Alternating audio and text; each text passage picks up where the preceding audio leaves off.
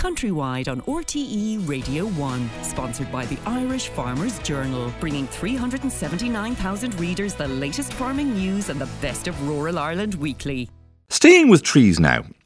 But moving from 12 million euro of rainforest to 1.3 billion from government for its new forestry programme. After decades of not making any serious inroads into new planting, ministers are hoping now that this package announced on Wednesday will result in a step change.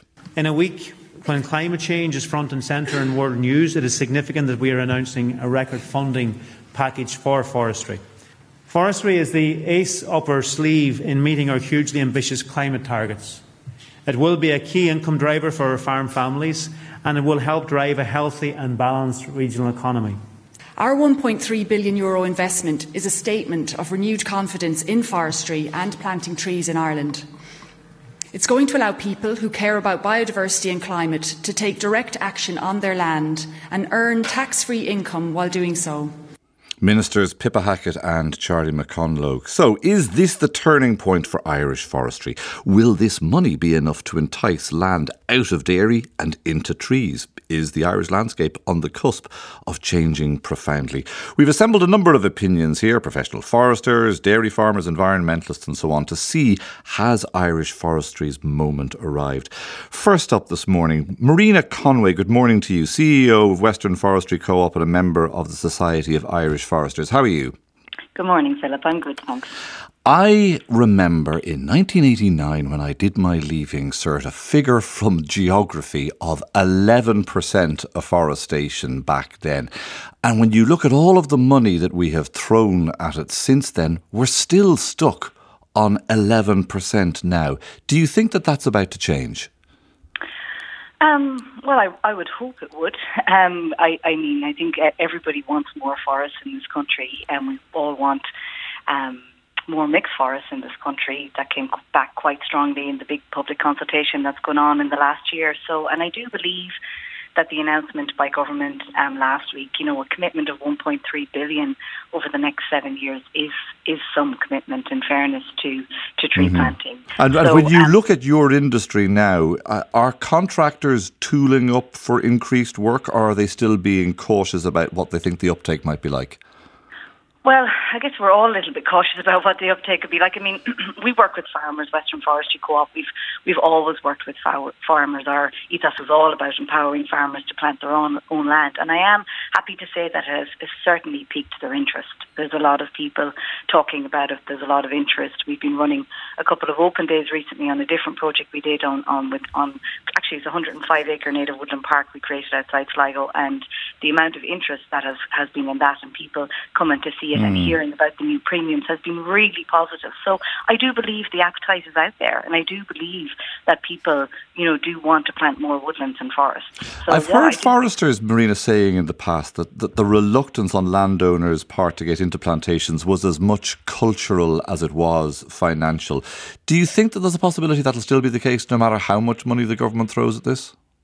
Well, that'll always be the case for some farmers, Philip, because you know with some farmers it's it's farming is their lifeblood, you know, and and because we don't have that culture of forests being part of farms yet in this country. I mean, our private forestry only started in the mid '80s that you mentioned there. Before that, it was all the state, except for bits on private estates. So we've been ambitiously trying to to encourage forests back into farms. And you know, there's one um, you mentioned about getting dairy farmers to plant. There's one new um, aspect of the scheme that's announced, the native um, tree area scheme, which you know you're exempt from a license under one hectare um, for for two different types of forests. And I think that's a great opportunity, okay. an initiative to encourage dairy farmers to, to, to get involved in forestry, to start landscaping it and incorporating it into parts of their well, farm. Marina, let's get a dairy farmer's view on that. Ned O'Brien is a grass based dairy farmer in Mitchelstown. Morning to you, Ned.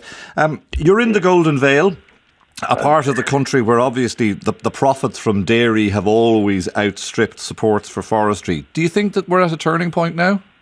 I think it definitely it has, it has the possibilities. Um, I would have. Con- yes, I would. I don't think we'll replace actual lots of dairy land, but as you said, corners will come in and maybe on replacement blocks. If at 400 euros an acre, it becomes an, a viable alternative. Okay, so the wetter corners of your farm rather than the bigger pastures.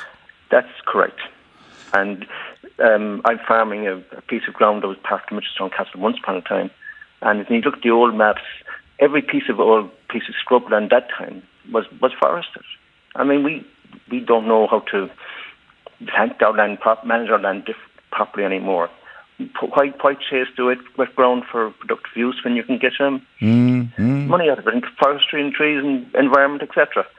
What are your colleagues, what are your neighbours saying? Are they persuaded by the scheme? Has it, as like Marina was saying, has it uh, undergone or passed through that cultural threshold uh, where there was traditionally resistance?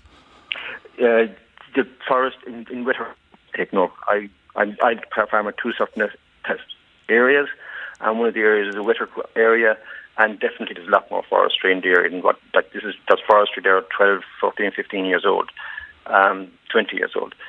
But the, the little pockets will come into a very they, that's what will really change change the the look of the area. And then maybe as Martin said why would you push farmers out of an area when you could actually encourage them to stay and farm with it? Okay. Um, there is one the only area I would say that there's a missing out here is why you have put in agroforestry where you have lines of trees.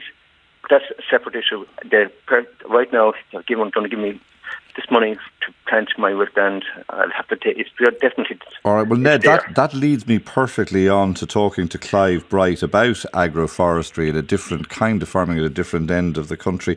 Clive, uh, to the uninitiated, first off, give us the, the, the 20 second description of what is silvopasture.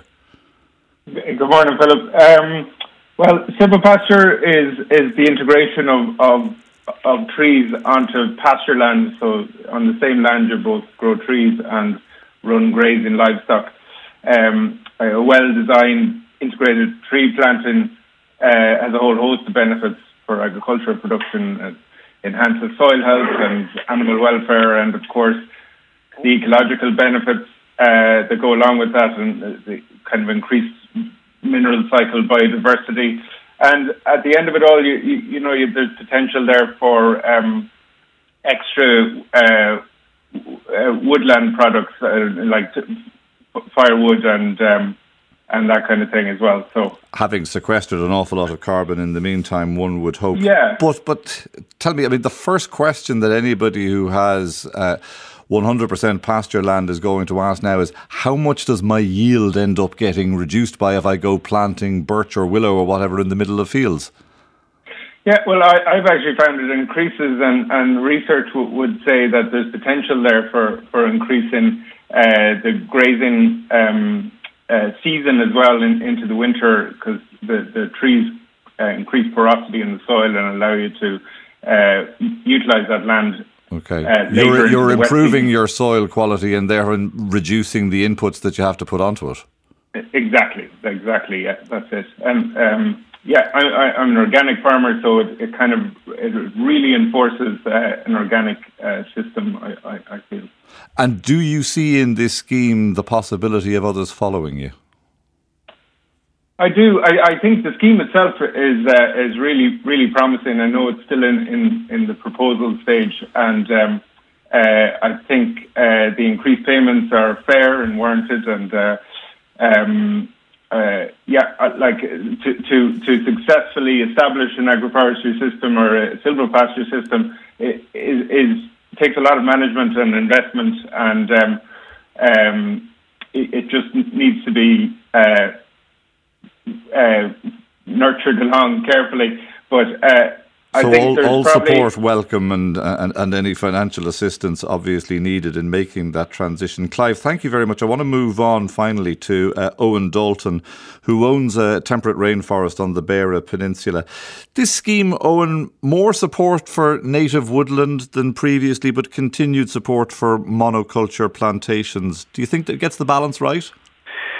I'm afraid I don't, Philip. Um, it's very unfortunate um, to see that it overwhelmingly continues the focus on planting when I, I feel that we really need to shift towards natural regeneration of wild trees.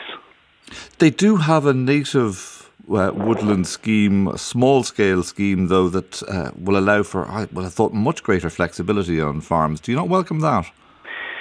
Yeah, small things like that are there in, this new initiative, and they are to be welcome. But we're talking something very marginal there. Uh, in in the um, the targets for the scheme, uh, those are envisioned to to make up only around 50 hectares, whereas um, spruce will be 4,645 hectares, for example. There might be a reason for that, though, insofar as we, we, we need timber for construction in this country, and timber is better than cement by a country mile, no?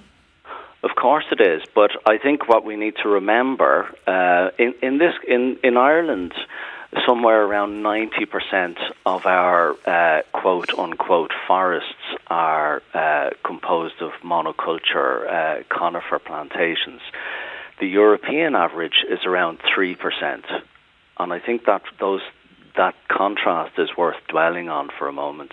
There's absolutely no reason why we in, in Ireland need to be uh, following such a different path uh, towards in the direction of uh, um, industrial plantations that are essentially dead zones for nature and that are also useless when it comes to the climate and are extremely damaging to local communities okay. also. All right. Listen, Owen, thank you very much. My thanks also to Clive Bright, Ned O'Brien, and Marina Conway for that range of different views on the scheme. We'll watch the uptake on the scheme very closely, visit the, uh, the adopters here on Countrywide. But uh, right now, after this break, we're going back to school.